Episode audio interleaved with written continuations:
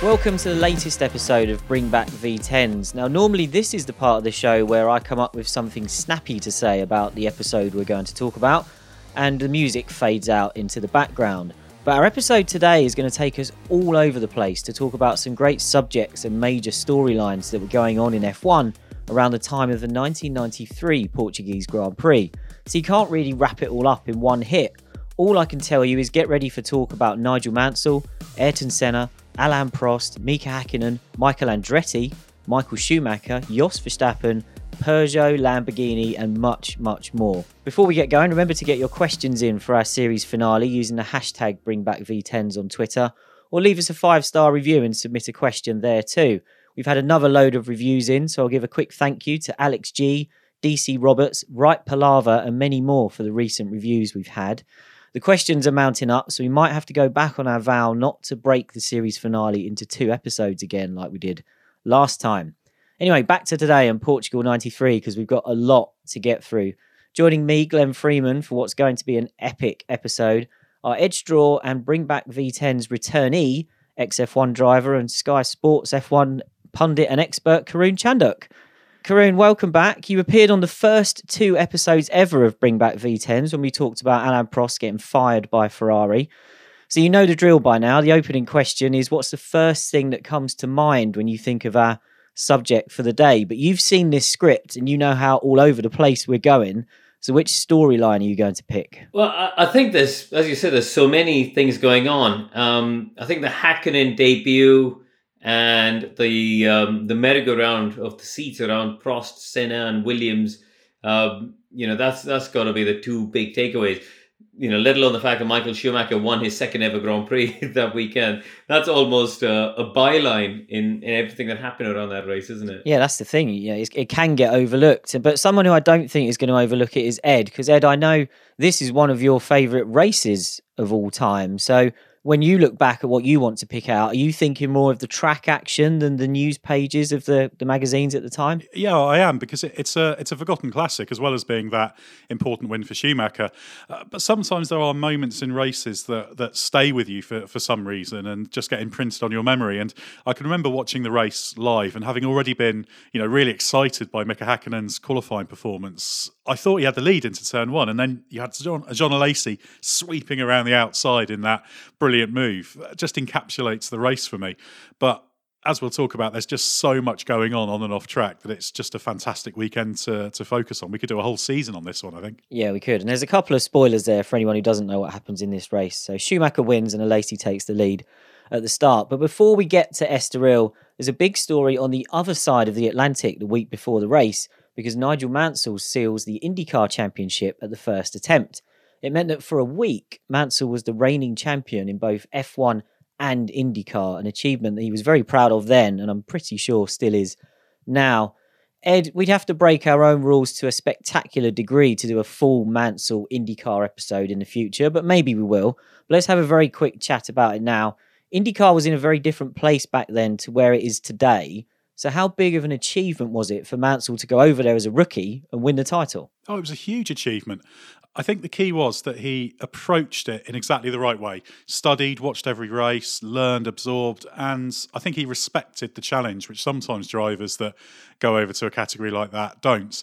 He was in exactly the right place with Newman Haas, with the excellent 93 Lola, so that was the place to be. But these were all unfamiliar tracks, mostly unfamiliar rivals, with the added challenge of adapting to the ovals, which was multiplied by that big crash at Phoenix early in the season that kept him out for a race. And he came back to dominate more often than not on ovals. It's pre simulators, so to go straight away into it, into a, a kind of alien environment and win the title was a fantastic achievement. I think it shows how how good Mansell was. And there's a story I always remember as well from talking to Raul Boesel Uh, who was racing against him that year. This was the year when Dick Simon Racing were really strong, and Boesel was unfortunate not to to win a race. And one of the reasons the team was strong was they'd worked out something quite clever with the way they, they ran the front wing, but it was always covered, so they couldn't get a good close look at it. And apparently, just at one race, just before the race, Mansell just walked up to Boesel's car and just took the cover off so they could get a clear look at it. So he had that edge as well. You know, he wasn't willing to leave any stone unturned. So yeah, just I, I think Mansell we often think of as this sort of aggressive sort of almost bullying on track driver in a positive way, but there's far more to him that. An intelligent, good all round approach. And while there was always a drama surrounding him, I think we cannot underestimate how professional he was in his approach. It bears comparisons with what Alonso did when he went to Indy the first time with the work and the rigour and the respect he brought to the challenge. Yeah, the way you were describing it there, it did sound a lot like Fernando Alonso taking on the Indy 500. And that's the second mention Raul Boesel's had in this series, which is quite impressive. But it's also announced around this time that Mansell had signed a contract extension with Newman Haas to keep him in America until the end of 1995, which included renegotiating terms for 94. I'm sure that was in Nigel's favour as well. Mansell said in his 1990s autobiography, because he's done a few, uh, that Bernie Ecclestone was constantly trying to get him back into F1 while he was in America. And at the end of 93, Bernie actually told Autosport magazine that he tried, but there wasn't a seat available for 94. Bernie said, I did everything I could to get him back to F1.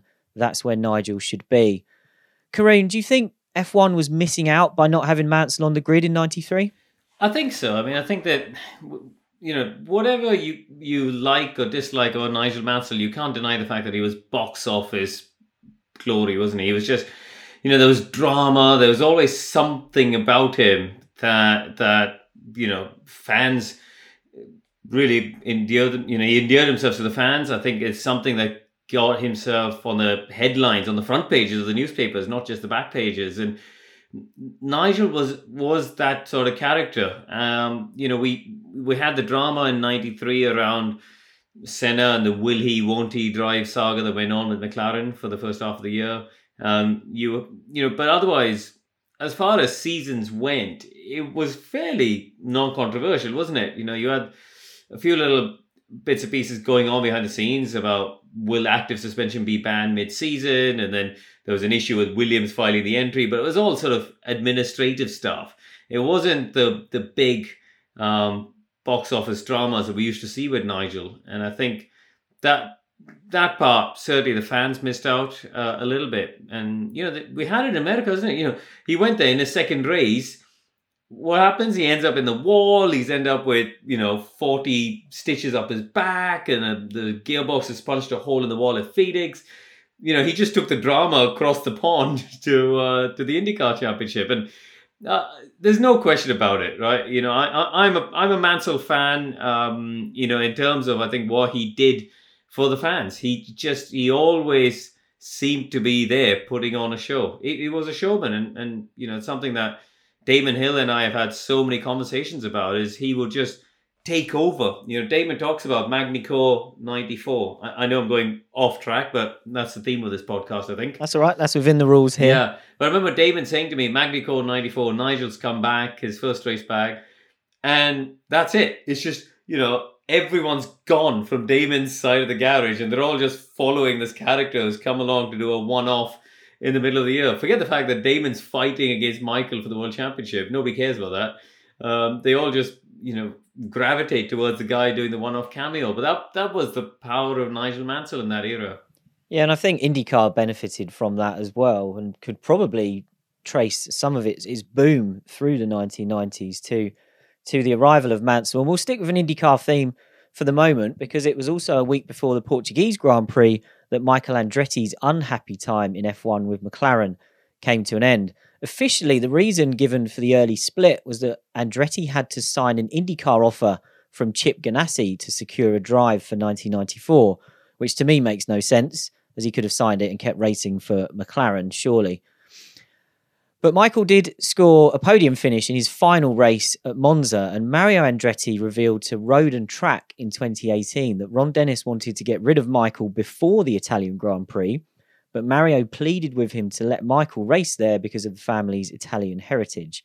Speaking to the McLaren website in 2018, Michael said he knew nobody was going to touch me with a 10 foot pole in F1 after that season, and he said, I was over it. I loved IndyCar racing and I just went that way.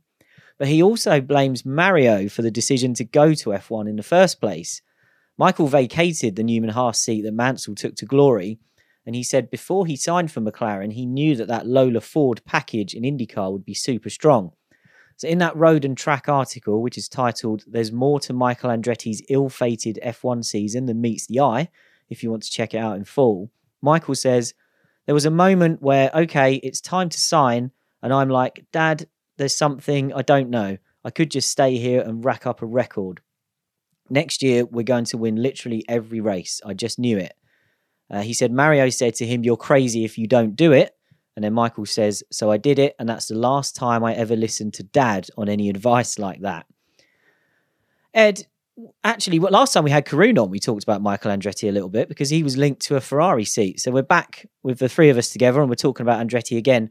How should his attempt in F1 in 93 be remembered? Was he hard done by or was he just not up to it? Uh, probably neither, or maybe somewhere in between. Uh, make no mistake, Michael Andretti was absolutely capable of success in Formula One, an outstanding driver.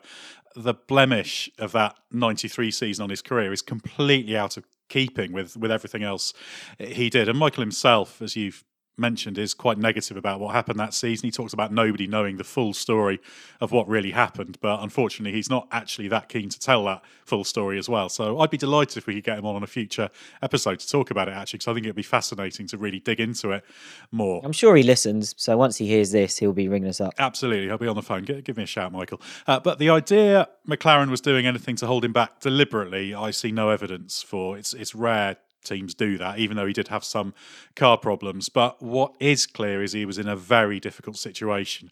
That three into two driver lineup with Hakkinen and Senna also there, the fact he was up against the great Ayrton Senna. The lack of laps in practice and qualifying, on top of managing, I think, a grand total of 36 laps in his first four races, the ban on testing at circuits ahead of the race, unfamiliarity with circuits, all counted against him often it's said he wasn't dedicated enough with that idea that he didn't move to Europe for the start of the season to be fully dedicated to the problem. But I think that's a that element of it is a bit of a red herring. I think. But when you take a driver of this caliber, you have to look for the the most obvious factor. And I suspect it was the nature of the cars with these advanced active suspension systems. They required a very specific way of driving that required drivers to almost reprogram their their natural feel because they had to turn in the car knowing that they get more support from whichever corner was being lent on from the the active suspension adjusting the car. That caused problems for a lot of drivers. Riccardo Patrese went from a, a, challenger to Mansell at Williams in the 91 passive car to miles off the pace with active in 92. So my suspicion is Michael struggled to adapt to that. Probably McLaren didn't help him with it. And also they had a lot of car problems for him as well. But also I think the fact that Michael wasn't really dedicated to the idea of F1 as he might have been. I think Michael suggested that in that, that same interview, I think it was with Marshall Pruett, there's also a, a podcast version of that uh, by Marshall, of that Road and Track article, It had suggested that, that had Michael had the same passion for F1 he did and hung on in there, he might have made it work. Possibly true, because I think Michael Andretti in a passive car in 94 could have shown how good he was. I think he'd have been a very different proposition.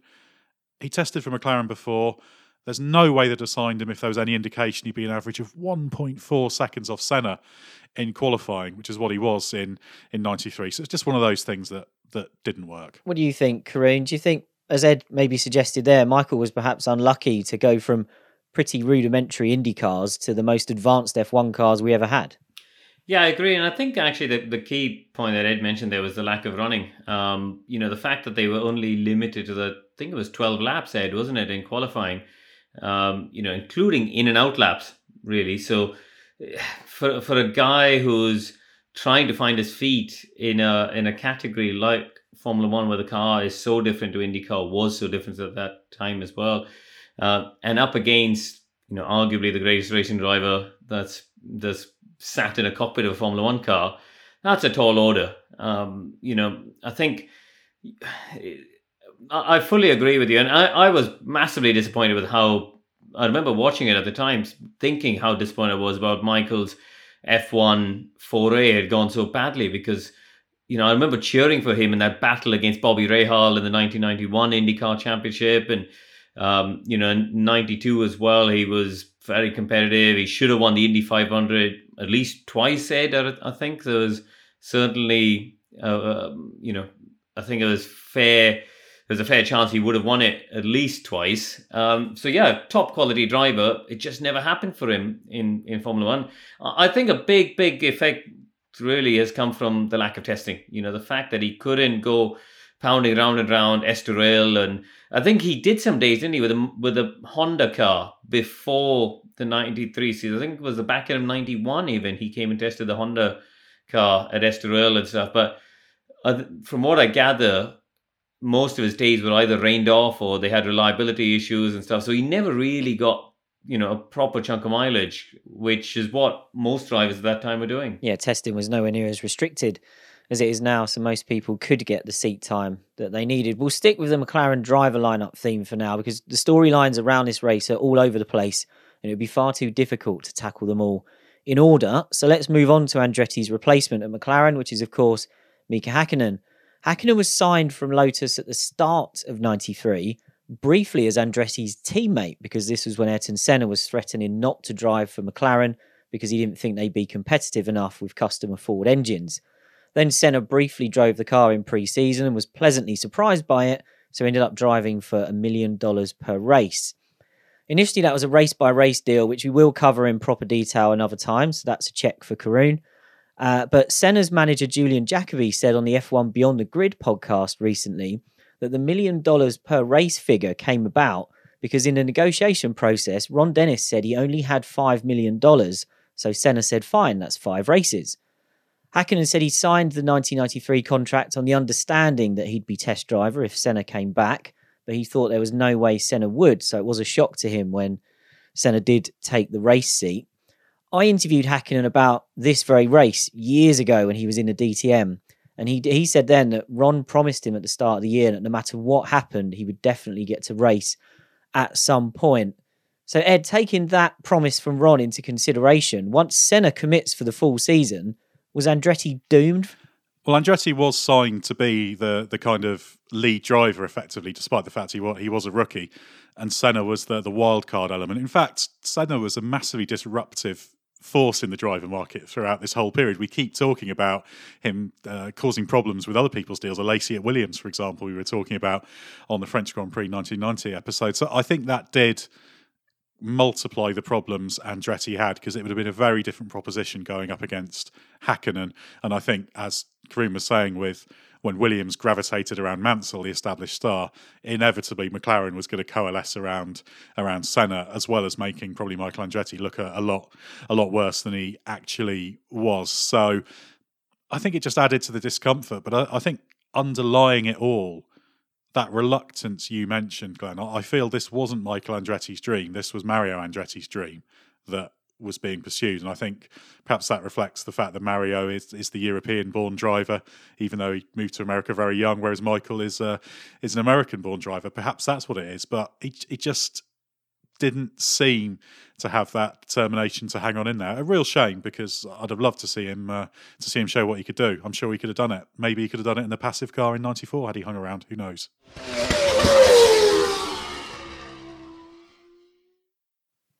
And while Senna wasn't that interested in testing around this time at McLaren, Hakkinen had got to see enough of him through the year to realise he didn't need to be in awe of him. So when Mika gets the call up for Estoril, he said his only aim was to beat Senna. Mika says that he played it really cool in the build up to the weekend, though, sitting next to Senna in a press conference and not letting on how excited and fired up he was. But interestingly, he described Senna as very cold towards him that weekend, not wanting to give him any help because he viewed him as a threat. It turns out that threat was justified because Hakkinen outqualifies Senna to beat him to third on the grid, just behind the Williams drivers, and I think there's less than a tenth of a second between them. Karun Hakkinen had already raced in F1 for two years by this point with Lotus. So, but how big a statement was this on his first appearance in what we could call a top car? It was a massive statement. You know, he obviously had been sitting on the sidelines all year watching Michael Andretti drive the car that he thought he was going to be driving. Well, actually, Senna drove the car he thought he was going to be driving. But either way, he you know he believed he was going to be a race driver, and then was left for for a large part of that year sitting on the sidelines. So for him to rock up and then out qualify Senna first time out was a huge statement. First impressions count in F1. We all know that. You know, we all judge people straight away from even the first run they've did sometimes, you know, not not even the first qualifying session. Um, you know, the Formula One paddock on the whole is a very judgmental place. But Mika came into it with all the right credentials, hadn't he? You know, British Formula Three champion at the time when British F3 was the place to be. Um, he'd been competitive in the Lotus up against Johnny uh, in at uh, you know as you mentioned for those previous two seasons as well. So he came there, but until that qualifying session, and especially the second qualifying session as well, you know, at the end of the two days, he's still in front of of Senna um, going into the Grand Prix.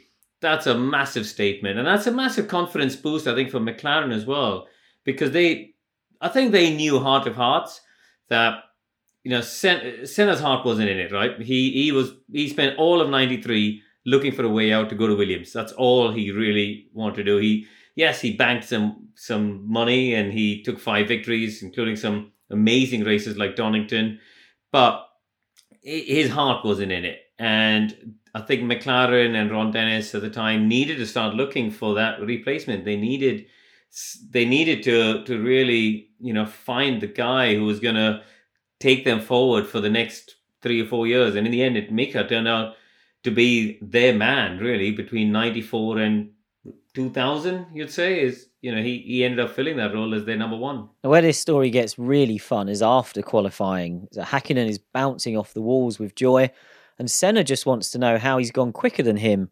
And uh, Hakkinen is the one at this point who doesn't want to help the other driver. Hakkinen's been on the F1 Beyond the Grid podcast, and on there he said Senna was not shocked. He was not disappointed. He was simply asking me, What did you do? How did you do that? He was serious about that. I could have started explaining to him how I was using this kind of technique, this and that, but I didn't want to get into that. Now, Mika has his own podcast as well, which you should go and look for. And on that, he was asked a question about this, and he confirmed a story, which is do, which has done the rounds, that he told Senna he needed bigger balls. And explaining Senna's reaction uh, to all of this on the F1 podcast, Mika said, I think it upset him in a big way because he thought, what is this guy all about? Why won't he tell me? I think he took me the wrong way straight away when I didn't tell him the truth of how I'm performing out there. That was not my intention. I was just lightening it up. But for him, it was not the time to joke. It was his time to start working. So, Ed, what do you reckon? Did it also take balls from Hakkinen to respond to Senna like that? or was he being disrespectful? Because Mika has admitted on his own podcast that perhaps the way he was joking around with Senna might actually have hurt Senna's ego. Yeah, well, he certainly showed that he wasn't willing to be subservient to Senna, should we say? Because you might expect the the young, non-established driver to to be asked this question by a great driver and just sort of download everything they knows that, that, everything they know about it. It was probably a bit of a misjudgment on Mika's part, as I imagine it was just a, a kind of flippant comment to try and to try and bat Senna away. Uh, I doubt it was a well thought out piece of psychological warfare or anything, even if it was a slightly loaded uh, comment. I wouldn't say disrespectful because ultimately the other driver's asking him how he did something. So, you know, that that's not being disrespectful, not wanting to give away all of your secrets. I think it also shows that Senna had a good idea that Hakkinen wasn't just an ordinary driver. So a comment like that perhaps had an impact. And maybe for Senna's ego, he could deal with the idea that there was some technique, some clever knack that he hadn't quite got on top of with the car. But sometimes with racing drivers, if you if you kind of prick their ego on the question of uh, of their willingness to to go on the limit and really put themselves on the line, sometimes you can uh, you can get at them that way. I imagine Hakkinen probably remembered that with Senna, and, and I do wonder if Senna had it in mind when he uh, lunged his way past Hakkinen on the first lap of the race as well, and he thought, yeah, there's a bit back for you. Hakkinen also has said that the result went down well with the team, which I think Karun referred to earlier, because the team by this point of the year uh, had felt quite downtrodden by Senna because he seemed uninterested in helping McLaren improve. Hakkinen had been watching this from the sidelines as test driver and felt that Senna should have been more committed to making the car quicker rather than flying back to Brazil between each race. And Mika has said, when Ayrton wasn't there, all the team members, the mechanics, and the engineers, they had a little smile on their face at Estoril and they were really happy. The team worked so hard, it was 24 7. They were working harder than ever, and the driver complains non stop, doesn't do the testing. So I think they were happy that he got a lesson and realised that you don't get anything for free. Ed, sticking on the Hakkinen Senna theme, do you think that Hakkinen's arrival did serve as a wake up call to Senna? Yeah, I think it unquestionably did so. there were parts of that season where Senna probably wasn't quite willing to dig as deep as he would have done in, say, a championship fight. He was brilliant at times, particularly those early season wins, and there are some other strong races. But I think once the whole question of his future was settled, he knew he was heading out maybe it took some of that edge off. There's actually an episode of that wonderful 93 documentary series, The Team, a season with McLaren. And if you've never seen it, I urge you to, to seek it out because it's, it's really fantastic. Seconded. Exactly. Yeah. Um, there's third. Uh, unanimity. That's always good. Uh, but there's an interview with Giorgio Ascanelli, who's Senna's race engineer, and Ascanelli's a great character, a very good engineer. Obviously, he was technical director at Toro Rosso, for example, when Vettel won at Monza in 2008. Um, and, and, he does basically accept that Senna maybe lost a bit of edge when the package wasn't competitive, and says, "Well, I don't blame him. He's used to fighting for championship." Um, and and that sort of lodged in my mind because thinking about this Hakkinen a revival, giving him that wake up call, it can't be co- a coincidence that Senna then went on to win the last couple of races. I mean, okay, Prost had won the championship, so he was just sort of counting out the days before he was finished with F1. But Hakkinen certainly shook him, especially after he'd had Andretti alongside him all season, posing zero challenge. There is a benefit in having a driver keeping a, a great driver on their toes and just making sure that they're not leaving anything on the table. Whereas, you know, if you've got if you feel like you've got a second and a half in, in hand over someone, then you can leave half a second on the table and nobody notices it. Whereas if you've got someone like Hakkinen turning up and pushing and and hurting the ego a little bit, it's quite good. It lights a fire under the driver. And who knows, maybe if Andretti had stayed in the car, Senna wouldn't have won both of those last two races. You, you just can't tell. I think they also improved the car, though, didn't they? I think McLaren. I remember reading um, somewhere. It might have been Tyler Alexander's book. Um, but anyway, I, I, can't exactly remember. But I remember them. There was a story about how they they unlocked some some area of the of the um, of the active in terms of the ride height control, uh, which which seemed to really improve the car heading into Suzuka and Adelaide, and then Senna won the last two races. So I think um, you know there's there's an element of that as well. But I, I agree with Ed. It, it, would have just given him a bit of a wake up call. But I think there was also there was some emotion involved. Certainly with Adelaide, wasn't it? You know, he really wanted to win that final race for McLaren before he left the team. Um, so I, I don't think it was the only factor that contributed to him winning those last two races, but it, it certainly would have fired him up a bit yeah, I wouldn't suggest that he had a winning car and he just wasn't using it through the middle stages of the season.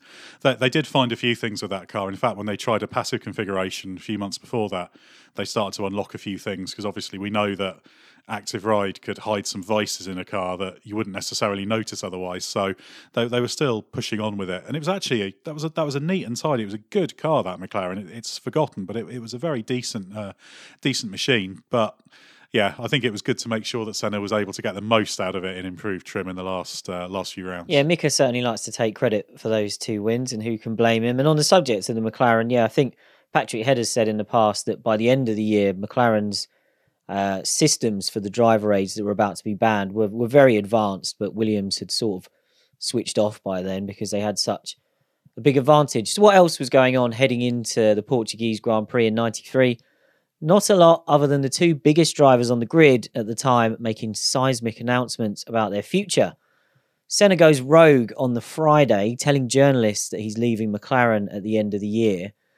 Ron Dennis knew that was coming, but the timing still caught McLaren out. Now, as Ed mentioned, there's a documentary about McLaren's 93 season, and the camera crew were with Ron at the time at this weekend.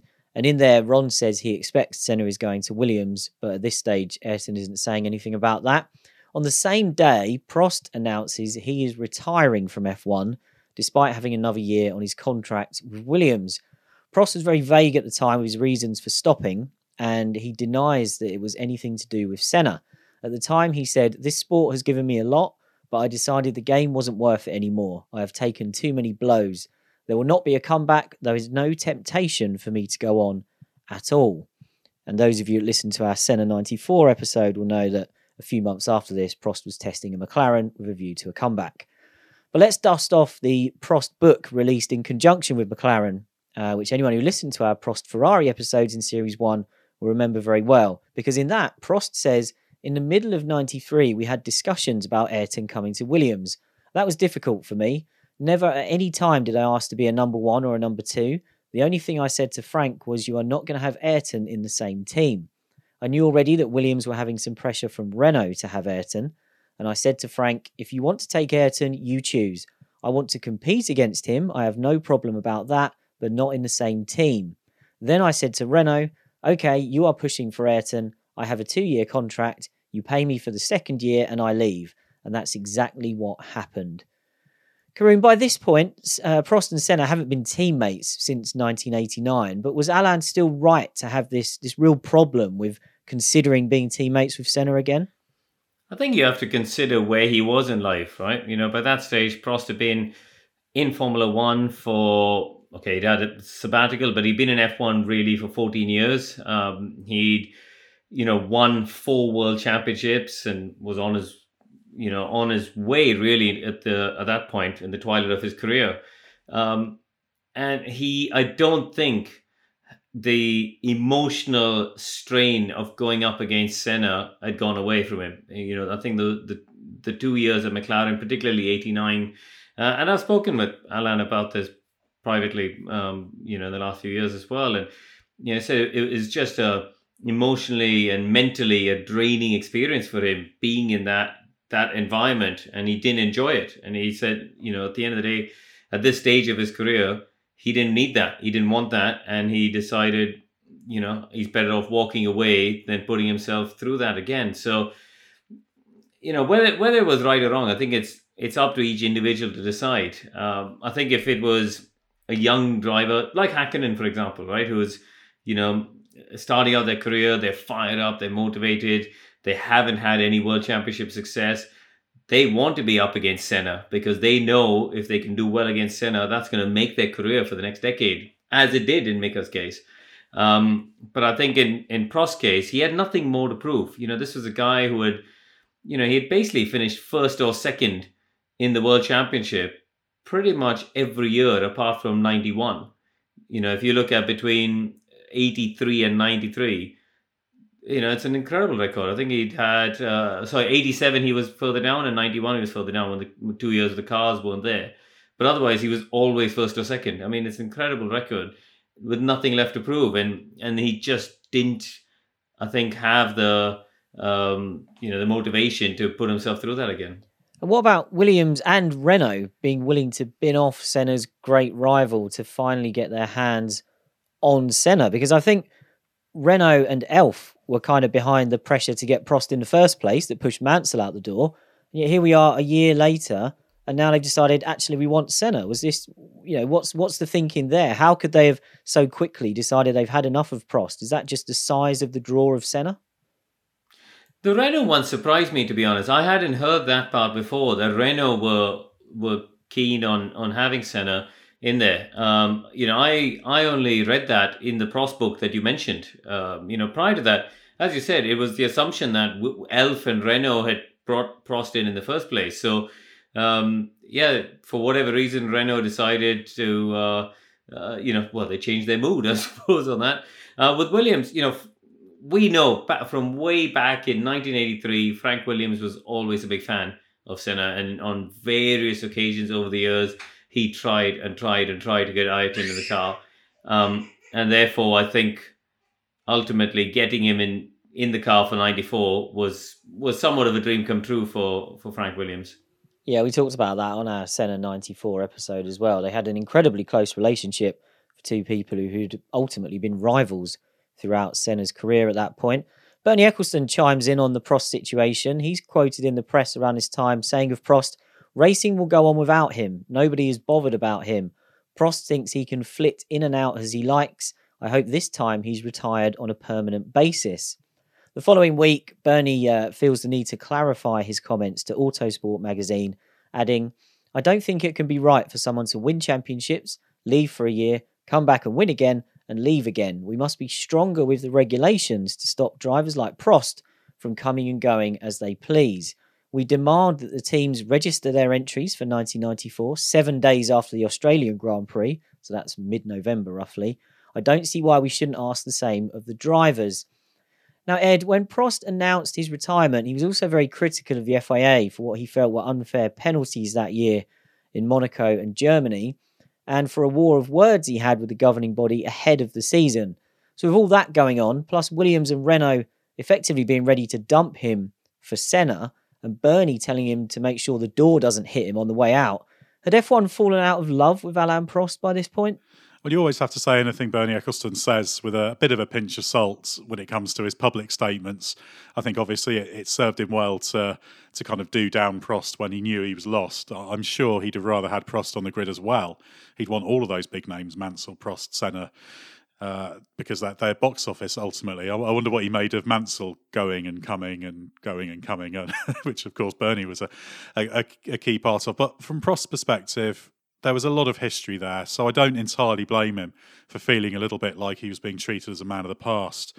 I think to this day, actually, he's he's undervalued desperately. He's almost a victim of the cult of Senna. Don't get me wrong, Senna, sublime driver and all time great, but Prost seems to be reduced almost to the status of a villain in Senna's story uh, for for various reasons. Probably don't want to get into uh, to here, and he, he was anything but looking at some of those specific complaints, I can't see why he's complaining about the Monaco jump start because if you don't want a jump start penalty, you don't jump the start, and he did. I know this was an era where you could get away with that. They weren't quite at the point where this was fully uh, electronically managed and checked, and in fact, we, would have a spate of jump start penalties not so long after this uh, this period once they introduced that system. But the Germany penalty was absolutely outrageous. Uh, it, it was on the first lap it was coming to the second chicane. Martin Brundle and Ligier spun behind him, and that it was kind of it a right left chicane, but with a cutting through the middle of that chicane was the old sort of right hander, sort of the fast version of the corner. And Brundle spun down the first part of it across the current track where Prost was coming. So Prost took to the other bit of the shortcut to miss the second part of the chicane. All he could have done other than that was drive into Brundle. So he gained nothing from it. He avoided an accident. I have no idea why that was that was that was given. I can only assume that was either given because the stewarding I don't know what they were thinking about, or they just felt, well, it does no harm for the championship to penalise the guy who's going to be the runaway winner. So I understand why he's annoyed uh, about that one. I'd argue that's probably the most ridiculous on track penalty seen in Formula One ever. I don't think you can come up with one that beat it. Maybe there's ones that, that match them. But I think for Prost, he probably realizes that he's kind of become a man of the past. He's, I think he was fairly satisfied with the way that that season went. He didn't have to dig too deep too often. He came back, got that extra championship, beat Senna to getting into the Williams, which probably uh, he took a little bit of uh, amusement from. Won the title, retired with 51 wins, which is then the record. Uh, so, so why not? But I think at the age he was, he didn't have much more left ahead of him, and and he knew that. And it's quite interesting to wonder what he might have done with the 94 Williams because on the one hand it's hard to see him going toe to toe with Schumacher for the, the world championship but on the other hand who knows? Maybe he'd have played a part in detecting the, the underlying problems with the car more more quickly. It's another one of those uh, interesting interesting what ifs but I think it's a real shame that there is this negativity surrounding the retirement of one of the all-time greats in, in Alain Prost because there shouldn't be. And I feel like there's a that's a little bit there in his mind today almost. He's just not as celebrated as he should be, and I think that's that's a real pity because he he is a he's a living legend. Senna is rumoured to have signed his contract a couple of weeks after Prost told Williams at the start of September that he was retiring. But the Senna deal isn't announced until another couple of weeks after Portugal, and we've covered all of that extensively earlier in this series in the episode about Senna's final Brazilian Grand Prix, so you can hear all of that side of the story there. But we'll come back to more big news stories around this time including Peugeot's impending arrival in F1 and the McLaren Chrysler deal that never was post race. For now, let's get on with the race weekend. It's an all Williams front row with Hakkinen and Senna on row two, as we mentioned earlier. Jean Alesi's Ferrari is fifth, and Michael Schumacher is a disappointing sixth in the Benetton. Williams had some trouble on the grid with Hill's car. The starter jumped out before the engine fired, and when they did fire it up, Hill stalled it. So he was sent to the back, which left Prost effectively on pole position, but from second on the grid on the inside, the dirty side of the track. Hakkinen's third with a clear run ahead. This is a memorable start that we referred to at the beginning of the episode, with Hakkinen getting the better launch and pulling alongside Prost. He did upset Prost by squeezing him to the inside, and in fact, he was so worried about pinching the Williams that he leaves all that room for Alesi to swoop past both of them on the outside to take the lead. Edd, you were talking about Prost being unhappy with stewards just then. With this move, he said he thinks he'd have got a penalty for doing one tenth of what Hakkinen did. Do you think Hakkinen stepped over the line? I think it was very aggressive from Hakkinen, but I think he was just sort of on the line.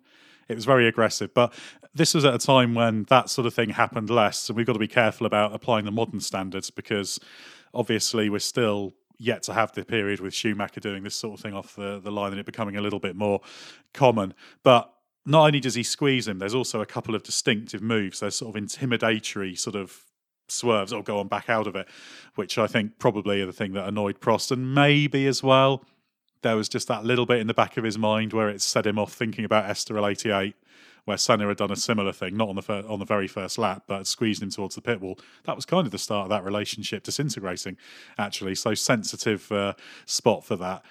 Hakkinen was pushing it. He got a reputation for perhaps going a bit too far and eventually got a, a race ban the, the, following year for the Hockenheim start thing. I don't think Prost would have got a penalty for doing a tenth of that and I don't think he'd have got a penalty for doing what Hakkinen did. But I also don't think in a million years that Prost would have done that on the run to the first corner of a Grand Prix. That just was not his modus operandi. And Karun, do you think actually the schoolboy error here from Mika was to focus so much on Prost that he left the racing line wide open for a Alesi? Yeah, it was. I mean, this is obviously a guy who had come from racing in the midfield or the lower half of the grid to suddenly being thrown into the sharp end. And, you know, he's obviously excited. He's just arrived, out qualified his superstar teammate. He's he's rocked up on Sunday morning, um, you know, full of full of beans to attack, and uh, and he's slightly misjudged that. Really, you know, he's he's left the gap wide open on the left hand side.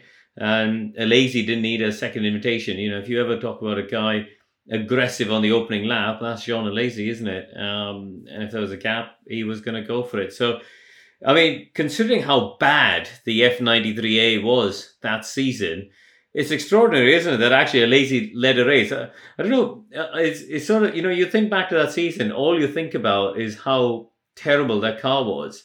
Uh, they won no races. Okay, they got three podiums, but they were they were miles behind in the championship. You know, they were, I think they ended up fourth, didn't they, in the constructors, but they were miles away from where Williams were points wise. So it, it, it certainly wasn't anywhere close to being a good Ferrari. Um, and the fact that Alesi managed to lead and actually led for a while, it wasn't like he just led lap one, he led the first part of that race, which is quite extraordinary, really. That's the thing, isn't it? Senna, as we mentioned earlier, quickly put some manners on Hakkinen on the opening lap to take second place, but he can't do anything about Alesi because the Ferrari's V12 has got so much power. Alesi said, like the rest of us, I think, that he couldn't believe it when he was in the lead of the race. And this was the first time Ferrari had led a race since Spa 91, which is a race where uh, they were quite competitive and Alesi could actually have won that race. So, Karun, let's stick on the theme of, of Ferrari in 93 because this was the year Jean Todt came to Ferrari. And it was over this weekend that it was announced that Niki Lauda would not be staying on as an advisor to the team. Do you think the news of Lauda's departure and a Ferrari leading a Grand Prix again at last was perhaps the first sign of of Todt being able to create some change at Ferrari? Well, if you read um, Maurice Hamilton's uh, book about Niki Lauda, they, he talks about this era where he, you know, he says that for him leaving the team when Todt took over was almost inevitable. I think he, you know, he knew that Ferrari, for the size of the team they were and the politics involved and all the stuff that goes around Ferrari, you needed somebody who was going to be working 24 7, sitting in Maranello, cracking the whip.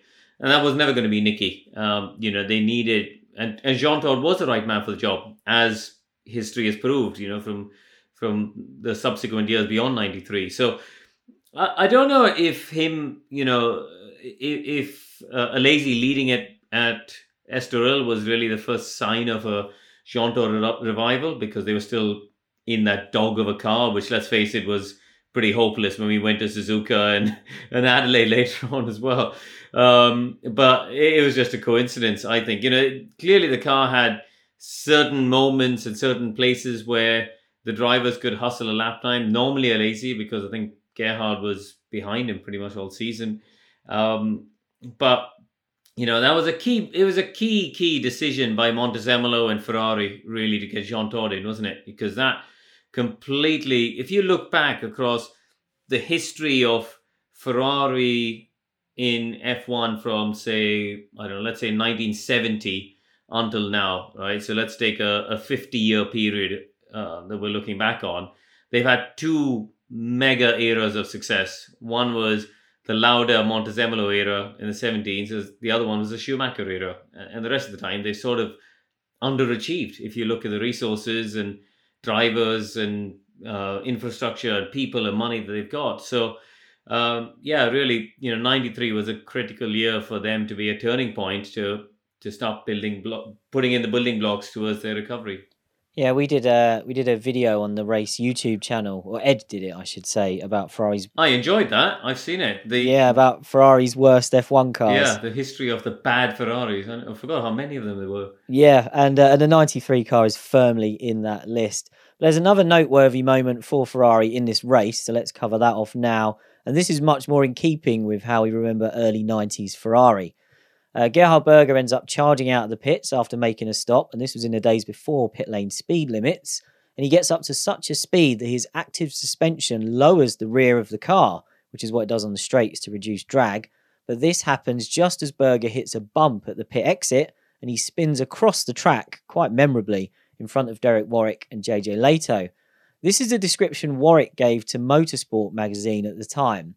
He said, I had my head tucked down going down the straight then from the right side, I saw this red thing come across. At first, you wonder what's going on. Then you think, where's it going to go? What's it going to do? I knew I had to jink round it, and I could just see it hit the barrier. When I looked in my mirrors, I expected to see that it had bounced back into Lehto. I thought he'd end in a big mess. You think all of this in a split second. It's the sort of thing where it's best to just keep your head down and keep going.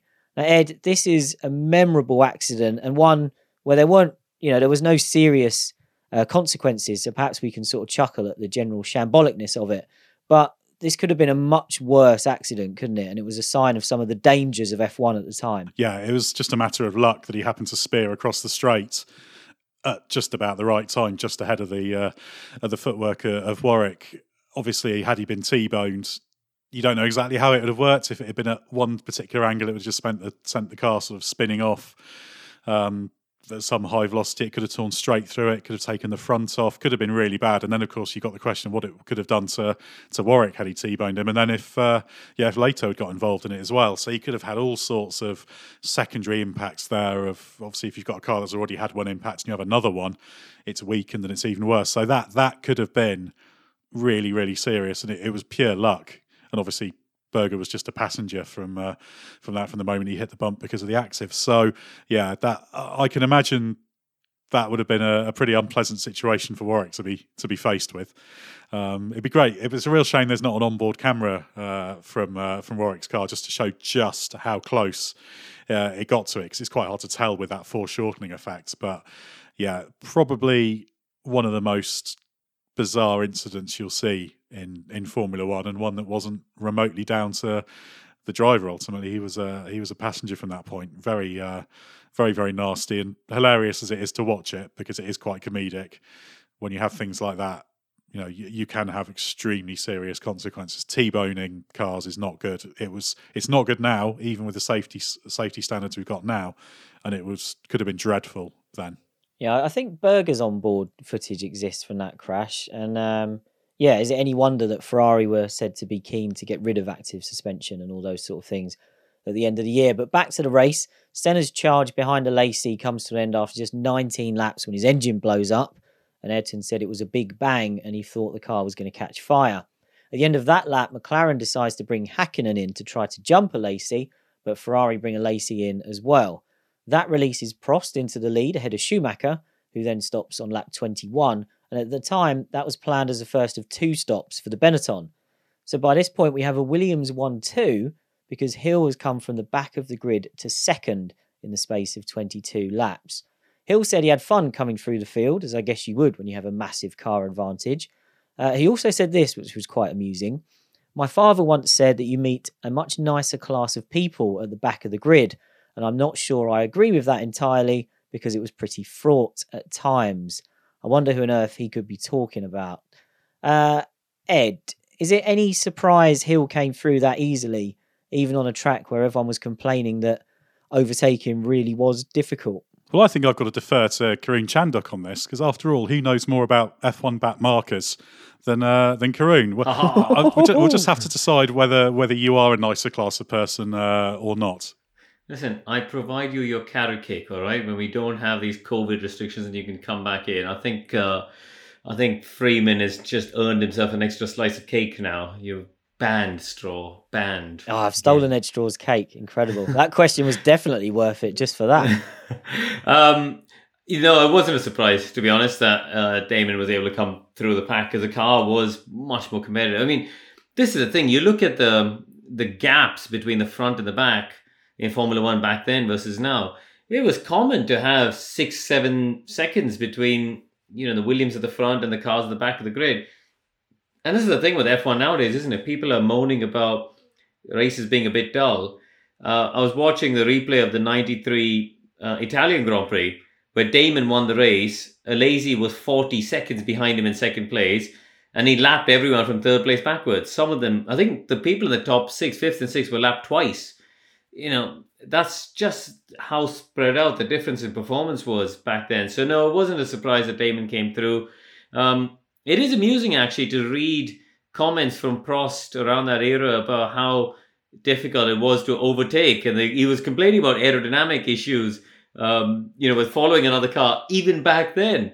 So that's a and that wasn't really an issue that that was highlighted back then. You know, so um, it's funny, isn't it? How what are we now? Twenty seven years later, um, and some of these problems are still ongoing, if not much, much, much worse. Yeah, you think that some of the intelligent minds we'd have in F1 would have solved the problem by now, but Prost even mentioned it in our France 90 episode as well. He said that was one of the reasons he couldn't overtake uh, Capelli. But Prost and Hill come in for their stops on lap 29 and 30, and Schumacher, who came in on lap 21, is now in the lead with Prost second, Alesi and Hakkinen uh, falling to third and fourth now after leading the first part of the race. And it's at this point it starts to dawn on Schumacher that he has track position. And if he can make these tyres last to the end, it's unlikely Prost will be able to get past him. Prost is expecting the Benetton to pit again, and it's only in the closing stages he realises Schumacher's trying to go to the end, and that's when Prost starts to put the pressure on. Schumacher's pretty robust in his defence, as we've become accustomed to. And Prost noted afterwards um, that, yeah, Schumacher was pretty bold with his defensive driving, but Prost said it was okay and he understood it. So Schumacher hangs on to win, which is a remarkable turnaround after a weekend where he and Benetton were lost the whole time. And Schumacher said he was up so late looking at the data on Saturday night that he could still see data when he closed his eyes. He had problems with his race car until Sunday morning then tried the spare car in the warm up and found it to be much better. So Benetton took the decision to switch to that for the race. Edd, this was only Schumacher's second win in F1. What did you make of his performance and the battle at the end with Prost? And do you think Prost might have taken more risks if he'd needed to win the race to win the championship? Yeah, I think it was a, a fine, if unexpected, win for Schumacher because he'd been all over the place during practice in the original car. I think he'd had at least three spins uh, on Saturday and, and, on Friday. So he really didn't expect to, to do well. I think it shows the potential that, that that team and driver had together. The 193 was a really good car, the Benetton B193. And it was good they were able to actually show that. They were opportunistic in terms of the way the race played out. They were able to to find a way to, to get into the lead and then and then hold on to it. In terms of Prost, if you watch the onboard, I don't think he's cruising and collecting. I think he likes the idea of clinching the title with a win. I know we're, well, I've said this plenty of times that Prost was taking a very calculated approach to 93, but we shouldn't mistake that for the idea that he was driving at 80% all the time because he wasn't. I mean, he crashed in qualifying chasing Hill's time, in fact, on Saturday afternoon. Um, so I, I think he's looking for a way, but he wasn't willing to make kind of a a low, a high risk move, shall we say, in order to make it to make it happen. But he's he's certainly not sort of dropping back and, and parking a few seconds off the back of him. He's he's right there trying to force a mistake. And I think that would have been the, the ultimate thing, wouldn't it? To, to do your uh, retirement announcement, say I'm off, clinch a championship, do it on the top of the podium. But instead, there's all this almost symbolic moment with uh, with uh, Prost clinching the title, but Schumacher beating him. And I'm pleased that there was a race where Schumacher was able to kind of hold off Prost like that uh, for a win because it's just something that that's just nice that, that, it that it happened. We talked in the previous episode about missing out on uh, Senna versus Schumacher battles, and we didn't have too many Prost versus Schumacher battles, but that this is one that's that's there for the uh, for the history books.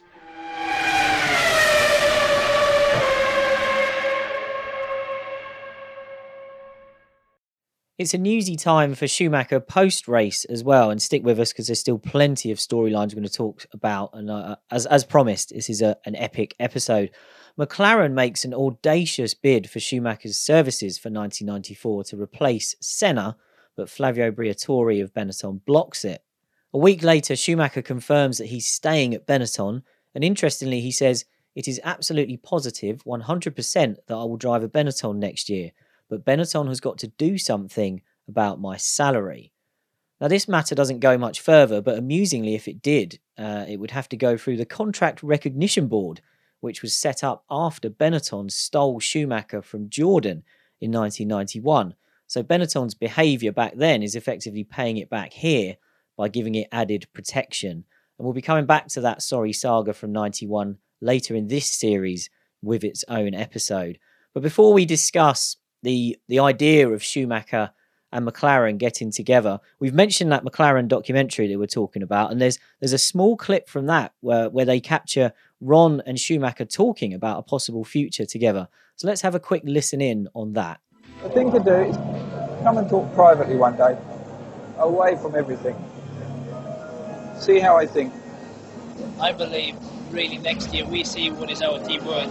Yeah. If they if they're really a team to go for uh, the World Championship or not. Because this year it's all developed, developed. Now is I think the situation where something big has to happen to be better. And if, if, if we can do this, then it's fine. If not, uh, after this period, I think I'm, I'm at the right time to leave. But I have a contract, and as long as the team is not changed to me, I don't want to change the situation. I want to respect the contract. And, Absolutely the way to be, but at the right time, yeah, come and see, come and feel.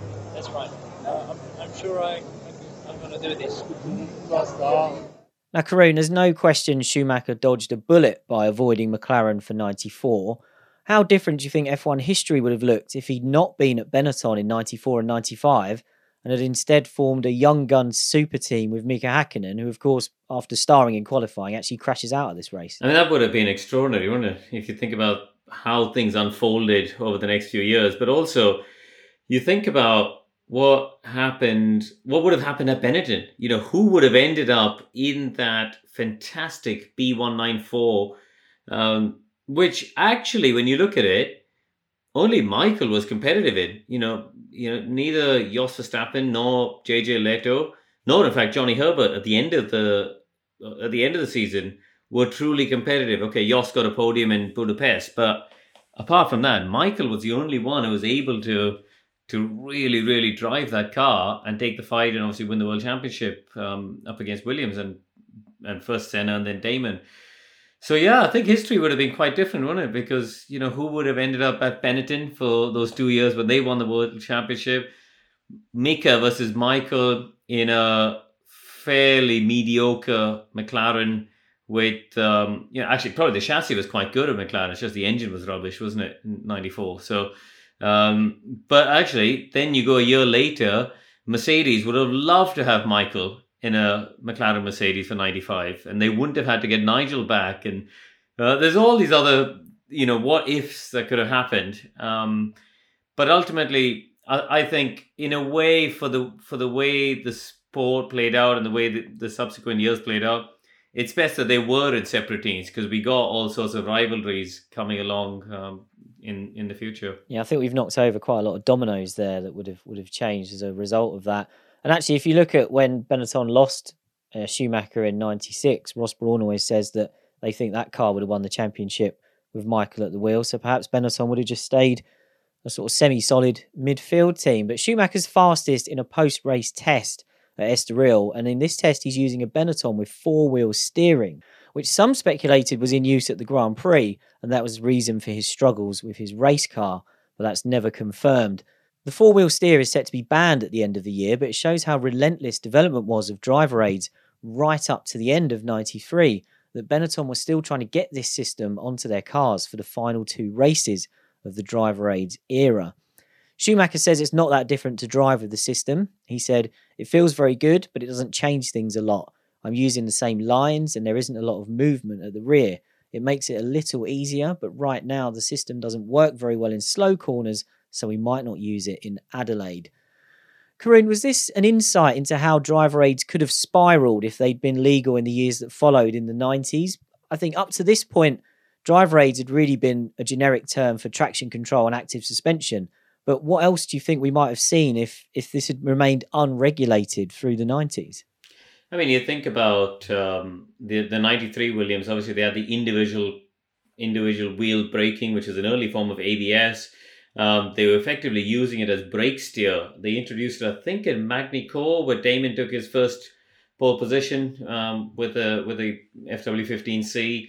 Um, you know, the thing with one of the amazing things really about Formula One is the brilliance of the engineers and the creativity and the fact that they all think way outside the box. You know, don't forget back at that era, Williams had Patrick Head and Adrian Newey uh, as well as Paddy Lowe. You know, a real super team of of minds, really. Um, and then, you know, at Benetton, you had, of course, Pat Symonds and Ross Brawn and Rory Byrne. You know, some some amazing minds who who were all able to think laterally and outside the box. Um, you know, McLaren.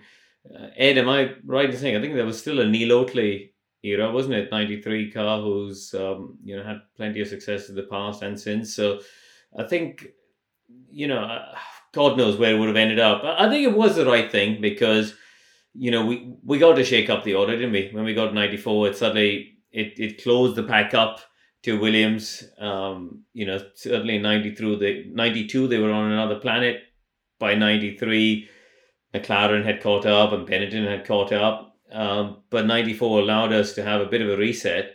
And actually, you know, I think the tricky it is tricky because in 94 95 Schumacher was the clear clear number one driver on the grid wasn't he? You know once we unfortunately lost Senna and Imola um, Michael was especially in 95 he was just head and shoulders above everyone else. And you know he says he could have won the championship with the 95 Ferrari when he tested at the end of the year.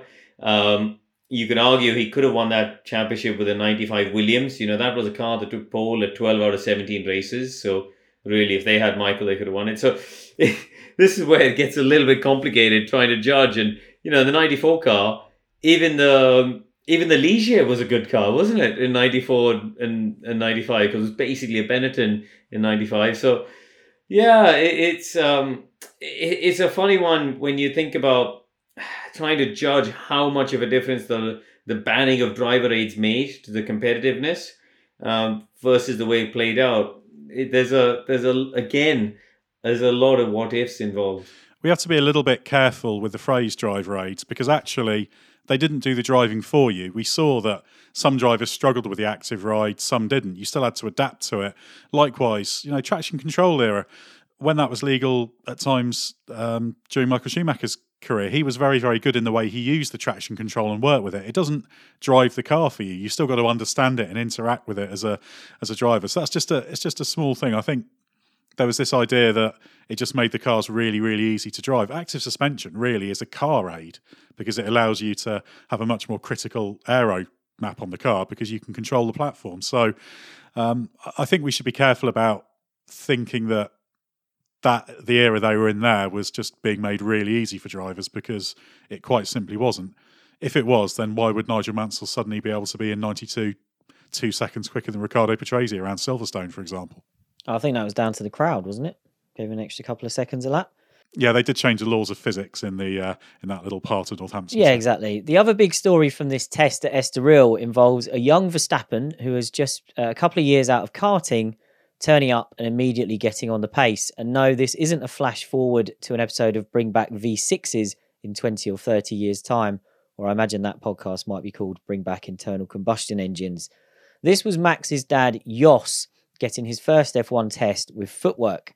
After nine laps, he's a tenth off the time Aguri Suzuki set in the same car in qualifying for the Grand Prix. And by the end of his first day, he's less than a tenth slower than Derek Warwick managed, with a time that would have been good enough for 10th on the grid. Verstappen is the newly crowned German F3 champion by this point. and although he crashes and writes off the chassis on the third day of the test, he sets tongues wagging in the pit lane. We still get questions about this test. It made such an impact.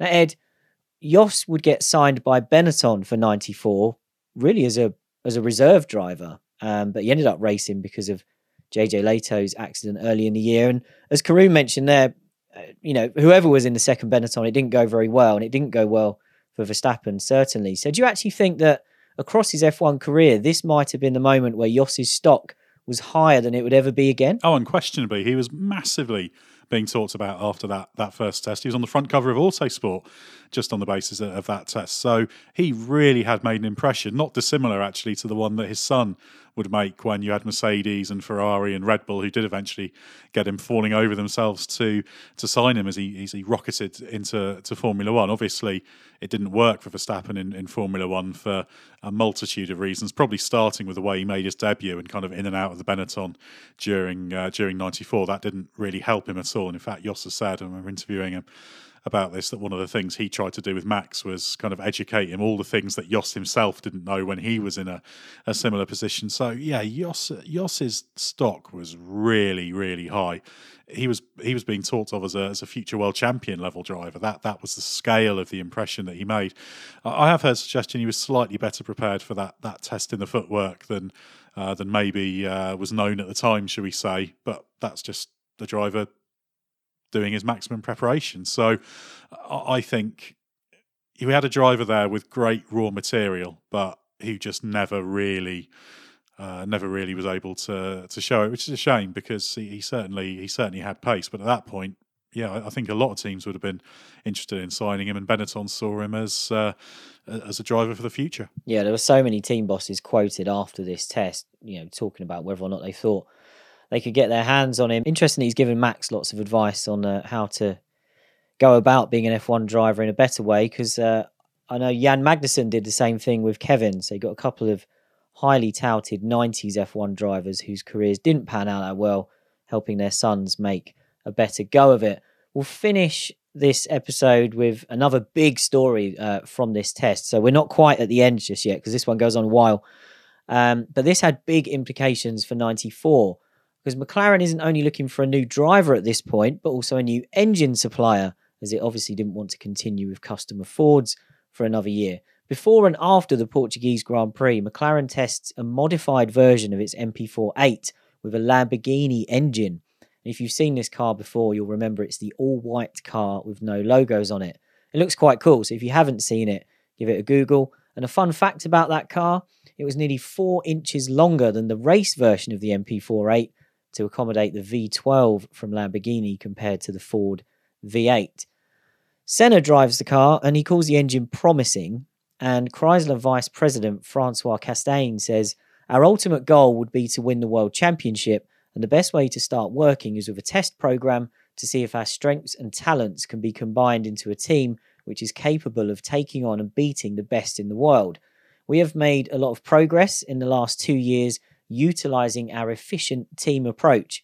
We believe the same principles are well suited to the new era about to begin in F1. Edd, does that sound to you like a manufacturer thinking it can win in F1 on the cheap? Yes. Whenever you hear a, a participant banging on about efficiency, it's usually to justify spending less than someone else. Even if you have the biggest budget on the grid, you still want to extract the full potential of your resources. So efficiency matters. Efficiency is always a big part of all realms of performance when it comes to motorsport or any endeavor. As soon as you're spending less, you have to rely on those investing more to underachieve. Let's say, for the sake of argument, if you get 100% of the potential of what you have and get this impossible maximum efficiency, then you need those with more resources to maybe get 95% out of what they've got. So you're not controlling your own destiny. You're you're needing pound for pound others to be to be worse. Prix racing is an expensive business, and it's clear that Lamborghini had a lot of potential. The, the new V12 engine they produced for 93 did show how far they'd come, but there were long standing questions about the scale of, of, the commitment. Originally, that Lamborghini project was as a supplier to the, the Mexican owned GLAS operation that was due to come in for 1991, producing the engine and doing chassis work as well. That fell apart, and Lamborghini created its own pseudo works team, which was a Modena team that competed for one year in 91 and prior to that, they had a Lamborghini engine on the grid for a few years as a preparation for that. But it always looked a little bit half baked, shall we say, particularly for a marque that, remember, had very, very little motor racing pedigree. It's only really in recent times Lamborghini has had a permanent foothold in in motorsport through through sports car racing uh, of late. So it's absolutely legitimate for you to question uh, the the ultimate commitment and, and potential given that they just keep coming back to this efficiency, efficiency. Because as soon as you're saying if you're we're going to win, spending a significant amount less than those who are winning, you're saying we're going to be massively more clever and intelligent and better than these people who've been doing it for years and excelling. So, yeah, very, very difficult. Nobody says, oh, we'll try and do it on 80% of the money the others are doing because we just think we're good enough to do that. You spend what, what you can. Yeah, it rang some alarm bells, certainly. At the same time, McLaren is going through this testing program with Lamborghini. Peugeot announces it's entering F1 in 94, but it doesn't say who with. Before Jean Todt left Peugeot for Ferrari, he ruled out entering a team with an engine and chassis program on cost grounds, but Jean Pierre Jabouille has taken over and has decided that Peugeot can enter as an engine supplier. Bizarrely, Peugeot even announces a date for its engine to run on track for the first time, which it says will be January the 15th, even though it hasn't yet signed with a team. And I think they did hit that deadline. Peugeot Vice President Frederic Saint-Geours says, if we did not come to F1, we would never be able to say we were competing at the highest level. If we can get close to podiums next year, I'll be very happy. I hope that we can win Grand Prix in 95 and fight for the World Championship in 1996. So big ambitions for Peugeot. Jabouille meets with McLaren and Benetton around the time of the Portuguese Grand Prix. Although Benetton already has a Ford contract, but Briatore is trying to get out of that deal to get Renault engines, but that seems unlikely as Williams and Ligier have those deals tied up. Peugeot is rumoured to be tying up with Larousse to create a French super team, but Jabouille says it's not finished yet. I have the best solution in my head, but there are problems with team partners. That seems to be a nod towards Peugeot having a partnership with Total and McLaren having Shell as its fuel and oil supplier. And sure enough, a couple of weeks later, McLaren Peugeot is announced for 1994. There are quite a few jilted parties in this, and we'll come to them in a moment. But Karun, let's talk about McLaren Peugeot. It turned out to be an utter disaster, we know that. But if we try to remove the benefit of hindsight for a moment, did this actually look like a smart move? I think so, yeah. I mean, you know, to align yourself with the manufacturer is always important in Formula One. I think it's one of the keys to success. It's it's quite you know it's quite rare really when you look at the post DFV era of Formula One for a customer team to have won a world championship. Um, you know, I think that that is that's just part of trying to be competitive now. You have to be a works team. Um, you know, the McLaren did it more recently, didn't they? When they went away from the customer Merc to the Honda deal. And again, on paper, that should have been the right thing to do, but they couldn't. They couldn't get the relationship to work as well as Red Bull Honda have done. You know, they you know they're obviously winning races now even. So I think if on paper, absolutely the right thing to do. For whatever reason, you know, whether Peugeot underestimated how difficult it would be, whether they were underprepared, but you know, when you speak to Brundle about it, it tells you just how unreliable it was. And you know, I think the overriding memory when when you say to me McLaren Peugeot, the first memory's got to be that Silverstone start, hasn't yes, it, with the engine yes. going going pop as uh, as the lights go out. So I think that that really is a problem because you know when you look at the subsequent years, ninety five, for example, with the Jordan when they had the Peugeot engine, the car was competitive, wasn't it? You know, on a power circuit like Montreal, and I know there was a few other circumstances, but on a power circuit Eddie and Barrichello finished on the podium with the Jordan Peugeot. So clearly, you know, by 95, they'd at least started to get on top of it. I think 94, for whatever reason, with either whether it was because they were with McLaren or because they weren't ready, that uh, partnership turned out to be a complete disaster. Yeah, and Gary Anderson's talked about uh, the the Peugeot engine Jordan inherited uh, for 95 and the progress they made to actually have a supreme amount of power just a couple of years later. Edd co-hosts that uh, podcast, which is released by the race. So go and check that one out because Gary's been asked several times about the uh, the 90s era of Jordan, and there are plenty of Peugeot questions in there. Okay, time for some of the upset people by this. And this is a great moment for Edd because he's genuinely going to get asked a question about Larousse. Gerard Larousse said when the news was announced of the McLaren Peugeot deal, I have worked on the Peugeot deal for many months. I am surprised and disappointed for French motor racing. There will now not be a winning French team in the immediate future. Larousse gets some comfort initially from Lamborghini F1 boss Daniele Audetto, who says the manufacturer will continue to work with the team. However, it's expected this will not be with the increased level of factory support that Chrysler was prepared to put in to work with McLaren.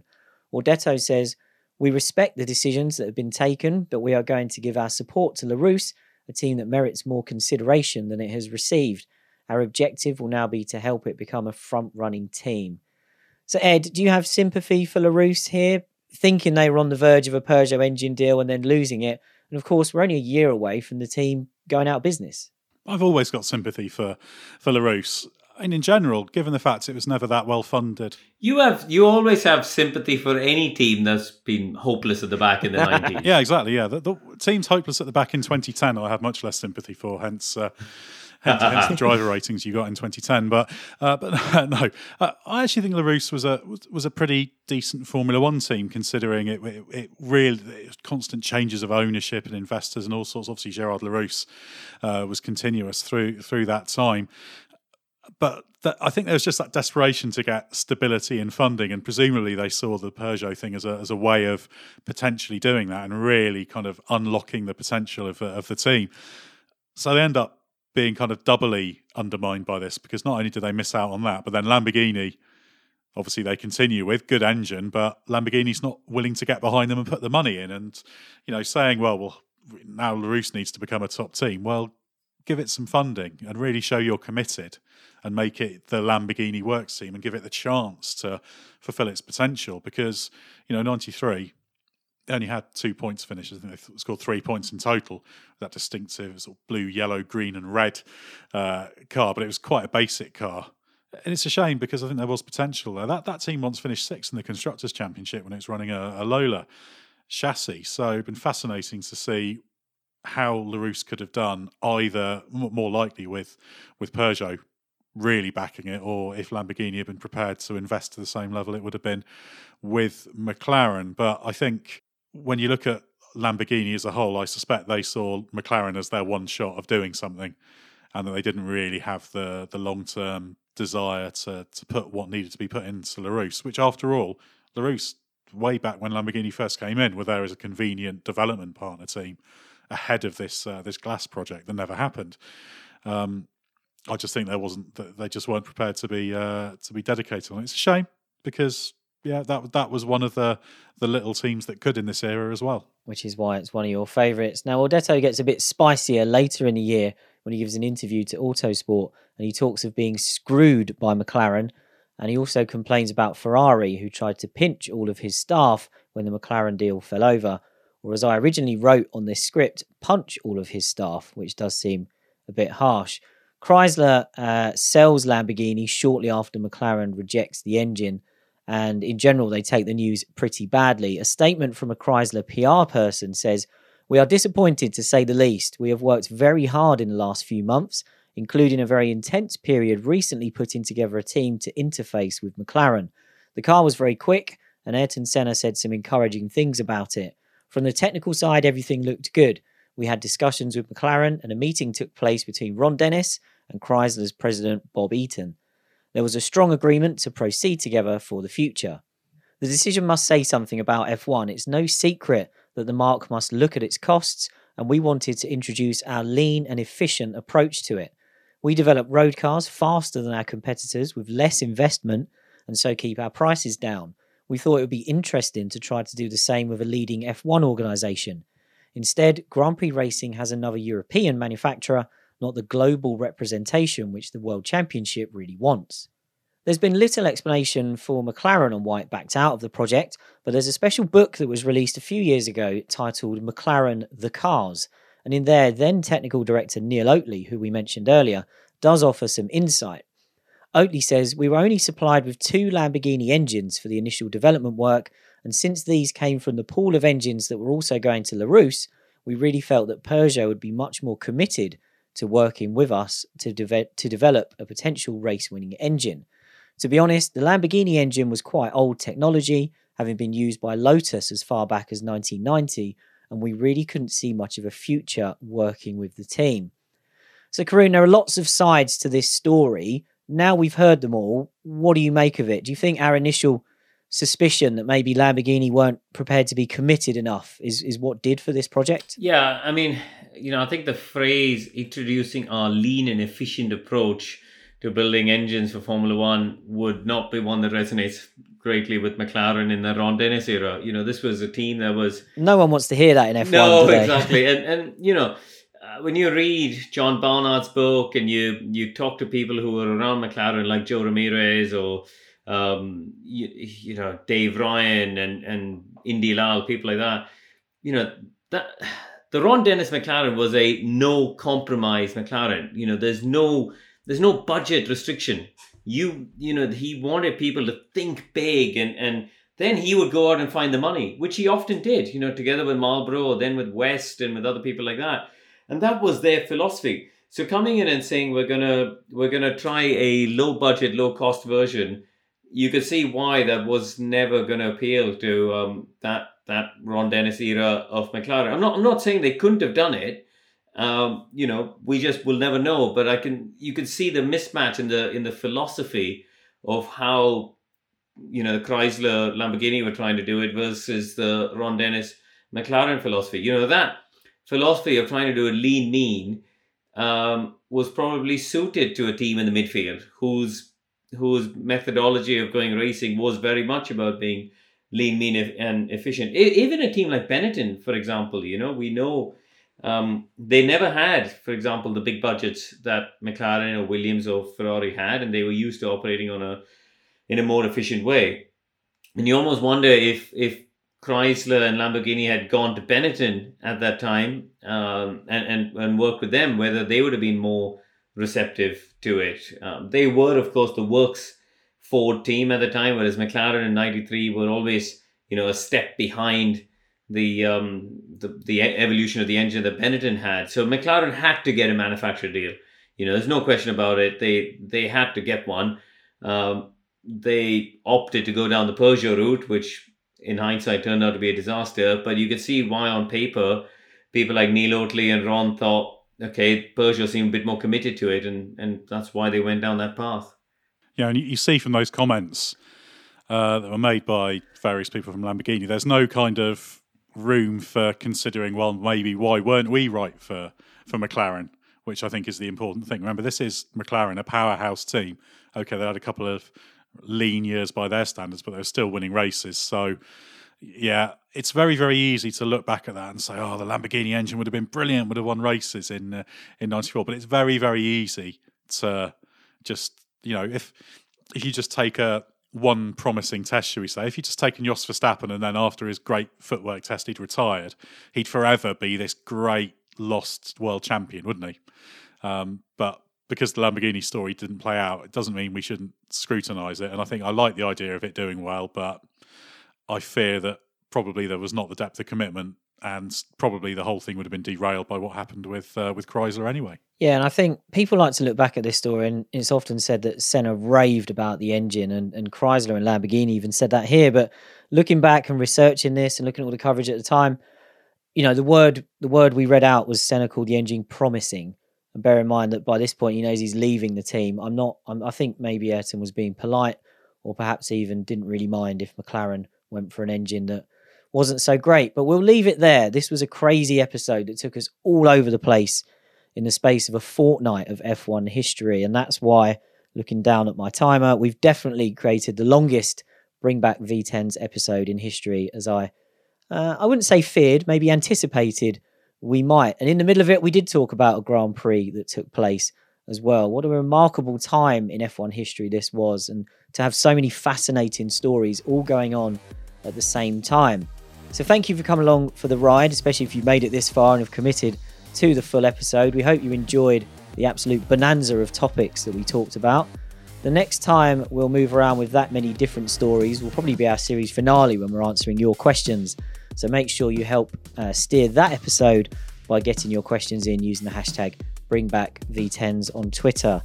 Next week, we're a little bit more focused. We'll be going into the early part of the 21st century and looking at the first season in F1 for a certain Juan Pablo Montoya.